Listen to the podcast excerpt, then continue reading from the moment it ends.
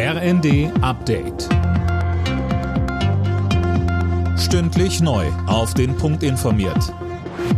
Ich bin Tom Husse. Guten Morgen. Die Lufthansa hat die neue Streikankündigung von Verdi als unverhältnismäßig kritisiert. Die Gewerkschaft ruft die Lufthansa-Bodenbeschäftigten an mehreren Flughäfen ab morgen früh für gut einen Tag zum Warnstreik auf, unter anderem an Deutschlands wichtigstem Flughafen Frankfurt.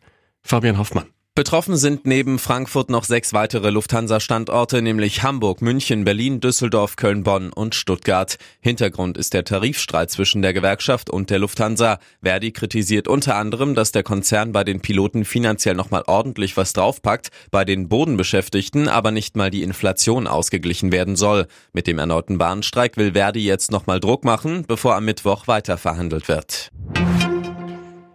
In einem Brandbrief fordern mehrere Wirtschaftsverbände, dass das geplante Wachstumschancengesetz schnellstmöglich verabschiedet wird. Bisher wird es von den Länderchefs im Bundesrat blockiert.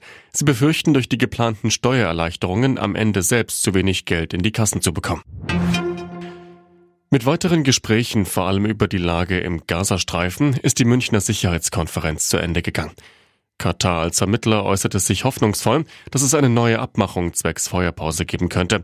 Direkte Gespräche zwischen israelischen und palästinensischen Vertretern gab es nicht. Aber, so MSC-Chef Christoph Heusgen im ersten, was passiert ist, ist schon ein Gespräch zwischen dem Präsidenten Israels und dem Premierminister von Katar, der ja eine ganz entscheidende Rolle spielt. Und ich hoffe sehr, dass daraus auch doch sich äh, jetzt Fortschritte im Hinblick auf einen möglichst schnellen Waffenstillstand ergeben, damit dieses schreckliche Leiden der Menschen aufhört, damit endlich die Geiseln freikommen.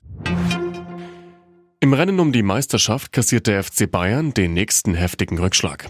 Das Bundesliga-Duell beim VfL Bochum haben die Münchner mit 2 zu 3 verloren. Auf Spitzenreiter Leverkusen sind es nun schon acht Punkte Rückstand. Im zweiten Sonntagsspiel trennten sich Freiburg und Frankfurt 3 zu 3.